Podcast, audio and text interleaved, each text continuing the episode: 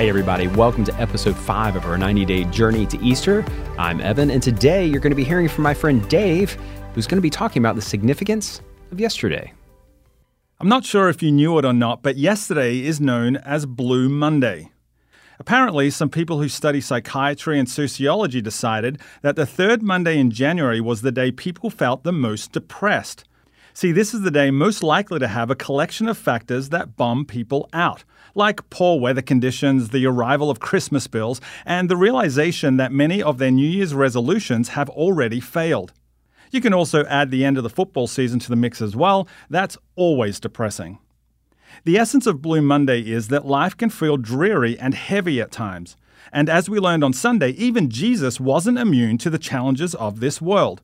Even though he was God and could have avoided any earthly challenge altogether, Jesus allowed himself to be tempted, challenged, and burdened in every way we are. His 40 day face to face battle with temptation reminds us that Jesus can relate to all of our troubles and challenges. His desert journey also serves as a fascinating model for how to meet temptation head on. Jesus reminded us that temptation always makes promises that won't deliver and usually end up causing even more trouble, which ultimately leaves us bluer than the cloudiest Blue Monday. On the flip side, he reminded us that God can lead us to the peace and fulfillment our hearts truly seek, and that the battle against temptation really is one worth fighting. Thanks, Dave. You know, one of the ways to combat Blue Monday is through music. If you have a little extra time, click on 90 Extra to watch and listen to a couple of great songs from the North Point Inside Out Band.